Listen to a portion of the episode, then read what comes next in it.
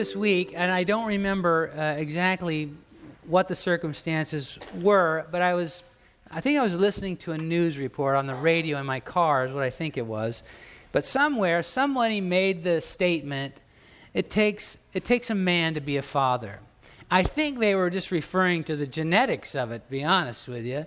Uh, but I, it stuck with me, and I've, I, you know, I was planning to, to speak about these things this morning anyway, but I didn't have a title for my message until then. And I, I realize it's a simplistic, kind of a sloganistic uh, statement. It takes a man to be a father, and um, but I'm not using it in the generic sense because we all know that a boy can impregnate a woman and a boy can make a child.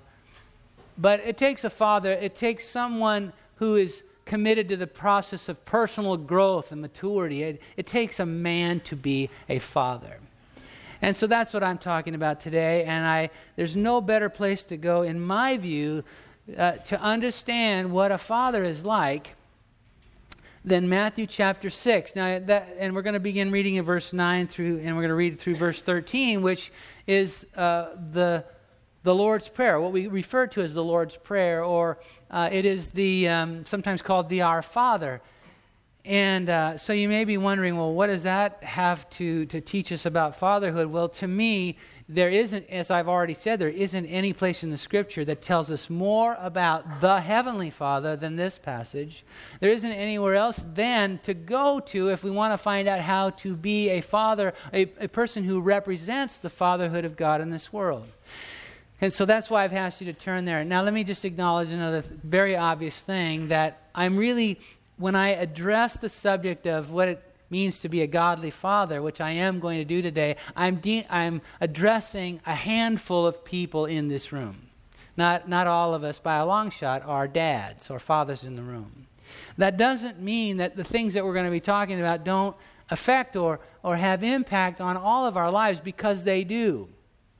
We need to be fathered.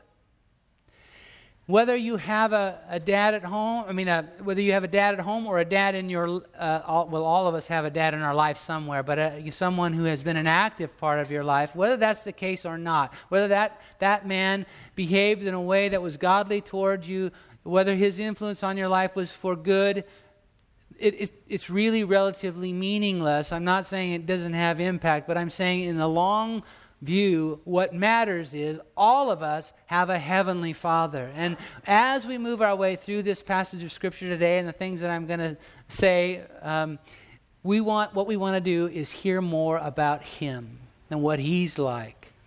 Uh, but what I'm going to do is we're going to read this passage. I'm going to make a few comments about what we can learn from it about the Heavenly Father, and then I'm going to make specific ac- application to what it means to be uh, a godly father or a man who wants to represent the fatherhood of God in this world. And listen, it's a, it's a high calling and a challenging calling that every male has. When we come to Christ, it is our calling to represent the fatherhood of God in this world. Now, God is not male or female. Let me just get that out of the way. The Bible says that God is spirit, and the Bible refers to God in ways that can be interpreted both male and female. But the predominant way that the Bible refers to God is with uh, male pronouns, and uh, and it, it uh, uh, talks about God as our Father, and and um, in that way. So it is not wrong for us to imagine that the Bible is instructing us, those of us who are uh, male men, that we are to represent a part of who He is in this world, His fatherhood.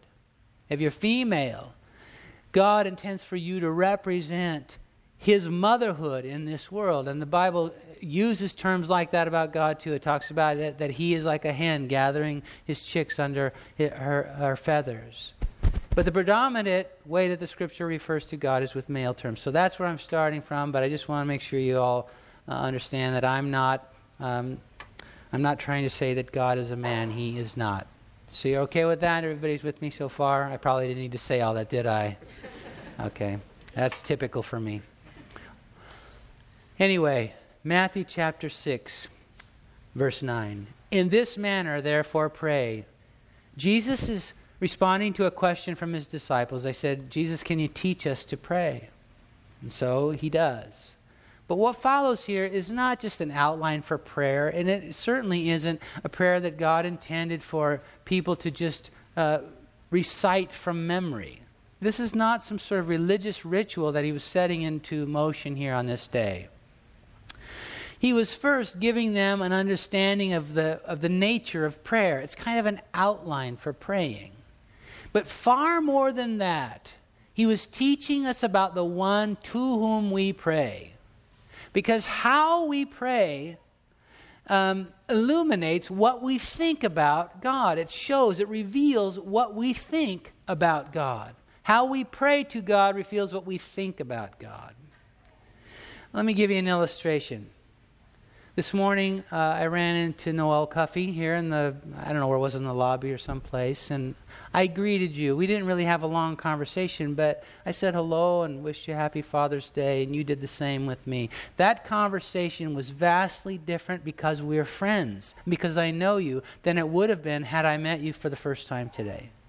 Because I know you, because I, I'm invested in your life, our exchanges, how I talk to you is really, really different than how I would talk to someone I met for the first time today, which I did uh, several people I met for the first time in, in the services today. And I address them differently because I don't know them. You see what I'm saying? So, how I talk to God reveals what I know about Him. And Jesus was helping us to understand some things about what God is like. And He starts off by saying, Pray this way, Our Father. So, He meant for us from the get go to understand that God in heaven is our Father. So, whatever your family history, and I know, look, family is, is it's the most wonderful and the worst thing in the world all at the same time, most often. I know a lot of damage has been done to people by fathers. And I, I don't, I don't want to, I'm not going to spend time there today, but I want to acknowledge. I know that this is a, a tough subject. Whenever I bring up the subject of fatherhood, there are always people who all they can imagine is what they've suffered at the hand of a man who claimed to be their father. If that's you today, I'm, asking you look beyond that to the one who is the perfect example of fatherhood, the one who says, Talk to me as your father and let healing come to that part of your life. Jesus said, Pray this way Our Father, know that the one who's in heaven is your dad, your daddy. In fact, I was just praying last night about a thing, and uh, what, what it was is not important, but I found myself right up to that edge where I just wanted to I wanted to, something in me wanted to say to the eternal, sovereign God of the universe, I wanted to say, Papa. And I had trouble with that. I hesitated, I, and I, I felt so silly uh, because I, I know, in my mind, I know God is considers me his child, that he's intimately involved in my life. And in fact, the Bible says that, that the Holy Spirit, one of the works of the Holy Spirit in my life is that I can call him Abba, Papa, Father. So I know I have permission. I know that it's part of his relationship with me. And yet I got to that point and I felt really hesitant to do so because it's like, he's so great, so vast, so holy. I, I, I didn't want to say that trivially. I didn't want to say it simplistically. I and I did eventually speak to the Father, Papa. But that's what this invitation is for. That's what Jesus meant for us to know about God. He's our Father. Hallowed be your name, revered, respected, honored be your name. The reason we sang for a half an hour earlier in this service, our expressions of gratitude and reverence for the holy God is because he, not because he's forcing us to, not because he's demanding, demanding it, but because he's worthy of it, because our hearts long to tell him what we feel about him. He has earned our reverence. Your kingdom come, your will be done. This is describing uh, knowing that God's will and purposes, His rule and dominion, His reign, His royalty over us is something we welcome. We welcome your kingdom come. We welcome your authority here. We welcome your authority in our lives because you always have only our best interests in mind. You always have only the right things to say your will is always perfect, so we will, your kingdom come, your will be done, we pray. And that's uh, Jesus helping us to understand that God is and his will and his ways are are uh, our delight to receive. Give us this day our daily bread. We spent a lot of time this morning talking about God is everything we need, and He is we often come to the Lord and we say, Lord, I need this, I need that, please help me, provide this for me, for that. You know what we what we really need is not those things. What we really need is Him. He is the answer to every need. He is the fulfillment of every need. He is the provider of our daily sustenance. Forgive us our debts as we forgive our debtors. It's talking about a God who is a forgiver how many of you would raise your hand and say, I'm glad for that? He's a forgiver. He's a forgiver. And because that's so, I can forgive. In other words, I get to follow his example. He's modeling something for me as his child that I get to example. Forgive me as I forgive others. So we understand that God is our model. Don't lead us into temptation as if he would. That's set there to set in um, contrast what follows. Don't lead us into temptation, but instead, rather, this is what you do, God. You deliver us from the evil one. Our God is always about leading us away from temptation towards health and wholeness. That'd be another place to say amen or something like that. Hallelujah. So these are things about the Heavenly Father. There's much more we could deal with, but this is kind of a uh, an outline. These are things that describe what God, our Heavenly Father, is like, things Jesus meant for us to know about Him. Now, if you'll let me for a few minutes, let me zero in on what we as dads, those of us who raised our hands a few minutes ago to say we were fathers and then stood to have prayer Guys, let me talk to you about some things we can learn from this about our role as dads in this world, men who are representing the fatherhood of God. Now, let me just also say it maybe that you don't have children, or don't have children yet, or will never have kids, and you're a man. Listen, it's, it's, it's more about representing the fatherhood of God in this world because you all, all of us, have people who are looking to us. Whether they know how to to define it or not is another thing. Whether you know how to define it's another thing. But all of us have people in our lives that we are influencing. And we want to do so as the representatives of the Heavenly Father. So I want to talk to you about a few things, six things, and then and then we'll be out of here. But here's another little thing I gotta uh, I gotta say because you may be here with a dad. You may be the wife of a dad. You may be sitting next to this dad here today. You may have a father in the room today or a father figure in the room today, when I talk about things that all of us as dads can, can uh, uh, need to take into consideration about how to improve our serve, so to speak, how to improve our, our representation of the fatherhood of God, I don't want any, any needling in the ribs going on here. Did you hear that, honey? Yeah, Dad. What about that? I don't. I don't. None of that. Okay. Here we go. It takes a man to be a father, it takes a man who is spiritual. Our Father in heaven was describing the fact that our God has this eternal perspective. He's in heaven, and so He has everything about your life. He sees from a spiritual vantage point. Men, if we're going to represent the fatherhood of God in this world, we have got to decide that first and foremost, I am going to be a spiritual man. That's above what you do for a living. That's above what you do for recreation. That's above what you do in any other setting. It's above who you are in any other way. I want to represent the fatherhood of God in this world, and so I want to have a spiritual perspective on everything. When I got to fix, fix the kitchen sink, I want to have a spiritual perspective on that. When I'm disciplining my grandchildren, I want to have a spiritual perspective on that. When I'm trying to figure out how to pay all the bills, I want to have a spiritual perspective on that.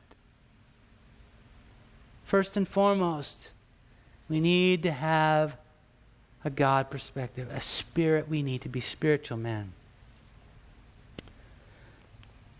Second, a man who represents the fatherhood of God in this world well is one who is secure. When it says, Hallowed be your name. When it says that we address the Father, hallowed be your name, I said we revere him, we respect him, not because it's demanded, but because he's earned that. Men, if we're going to represent God in this world and his fatherhood, let's be the kind of men who earn the respect of others, not demand it. I've had guys come to me and say, you know, well, my kids just don't respect me. I don't say this because I'm probably too kind in those moments. But what I want to say is they don't respect you because you're not respectable. You have not earned their respect.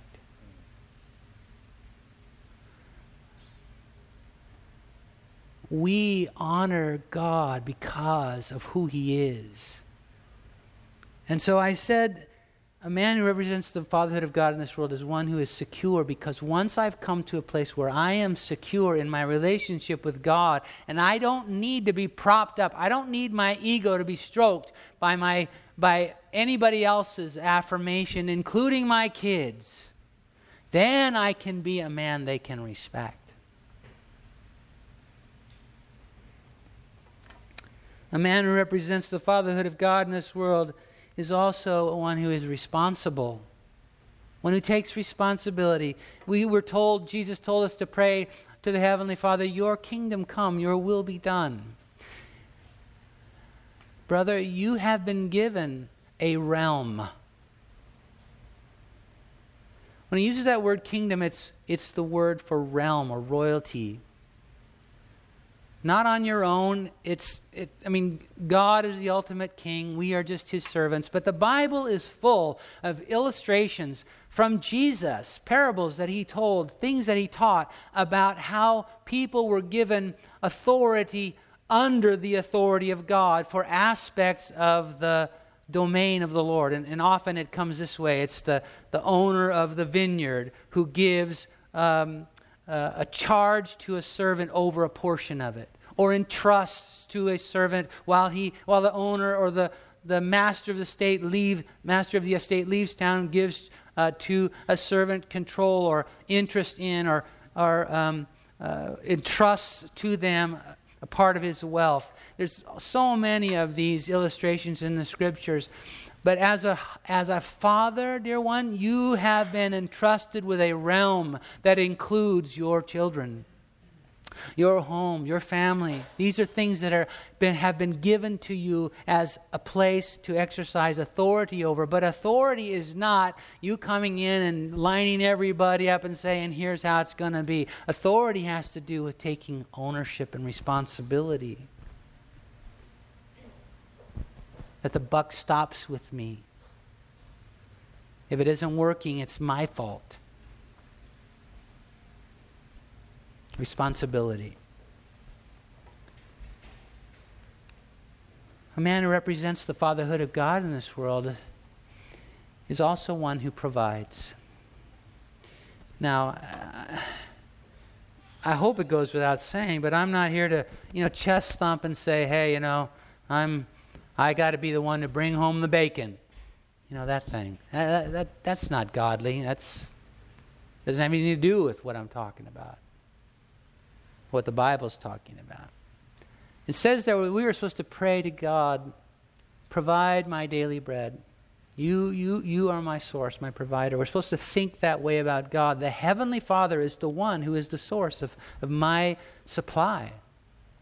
It ought to be then, if we represent the fatherhood of God in this world, that our children, our spouses, those who are under our influence, understand that they are safe and secure in the provision uh, of, of resource that's going to come from me, not only materially, but spiritually, emotionally. That I, I take responsibility for the supply of my household.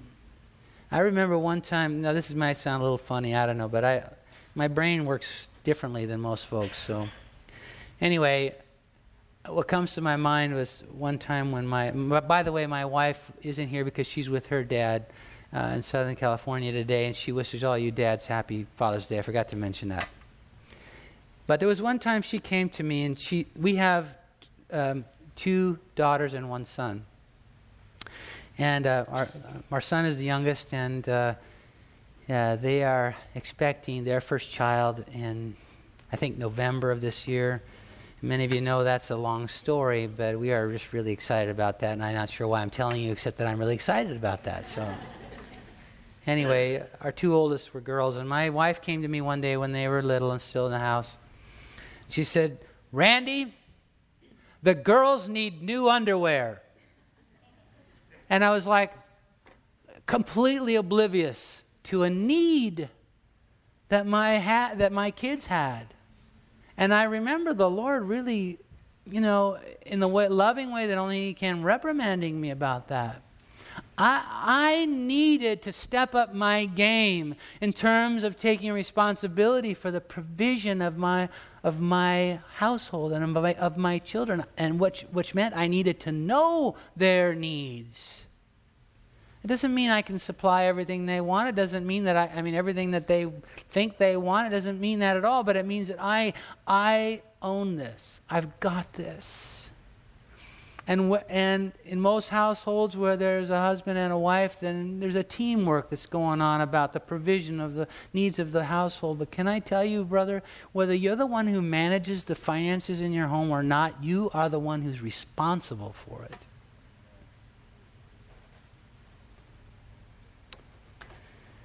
I didn't mean to scold. Forgive me. Um, two more. If we're going to represent uh, the fatherhood of God in this world, the man needs to be a model. Lead us not into tempt. Excuse me. Forgive us our debts as we forgive our debtors. We need to be the model. A lot of us, um, we're pretty good at doing the do as I say, not as I do thing. But that isn't going to cut it if we're going to be men who represent the fatherhood of God. We want our children to be ones who live godly, and at the top of what it means to, at the top of the list of what it means to be godly has got to be forgiveness. I mean, God is a forgiver. If we're going to, if we're going to live a godly life, we have to be people who don't harbor ill will and anger and, and unforgiveness and bitterness towards people. If my children are going to live that way, they got to get it from me. I need to model that. And I got to tell you, I don't consider myself uh, a bitter person. But within the last two weeks, th- uh, three weeks, the Lord has really had to come after me about some way, patterns of living that I've developed where I've, I've held stuff against people in my, in my heart. And can I just tell you that bugged me that I had allowed that to begin to, you know, have judgment about people. I, you know, none of that should have any root in me. And I just want to always be, I want to be a chronic confessor. God, when you, when you convict me, I want to confess. I want to repent. I want to change. I want my heart to be clear and clean. I want to be a model for those under my influence. And finally, a man who represents the fatherhood of God in this world is one who leads. Lead us not in temptation. In other words, lead us away from temptation and into that place where there's deliverance from the evil one.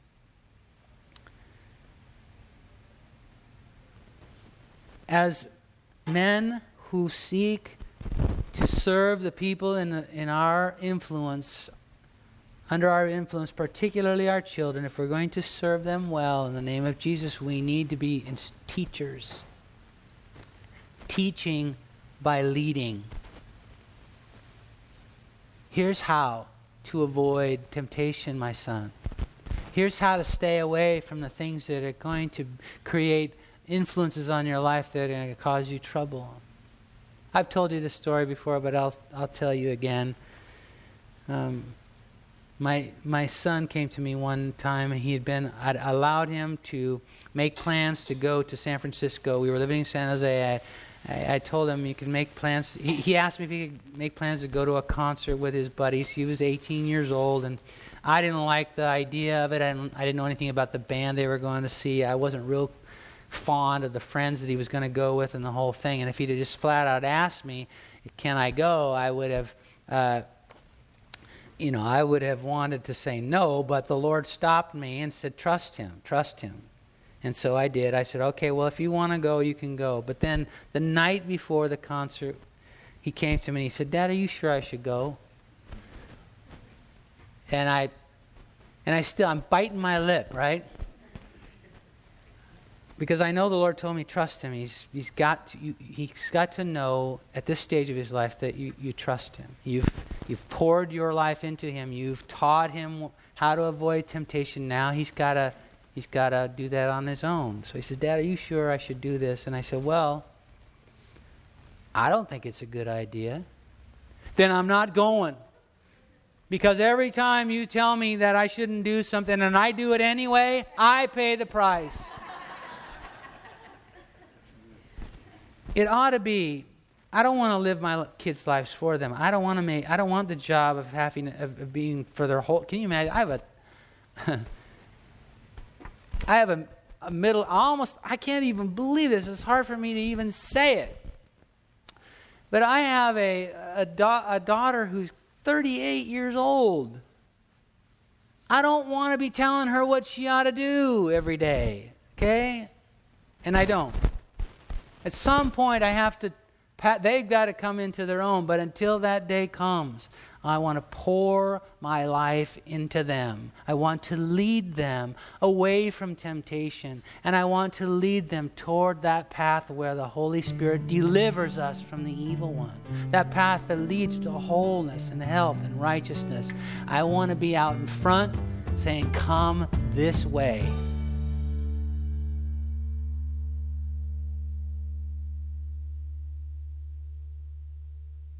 This is recording number 11109 from the teaching ministry of Crossroads Foursquare Church in Fairfield, California. It was recorded on Sunday morning, June 15, 2014. This message by Randy Boldt is titled, It Takes a Man to Be a Father.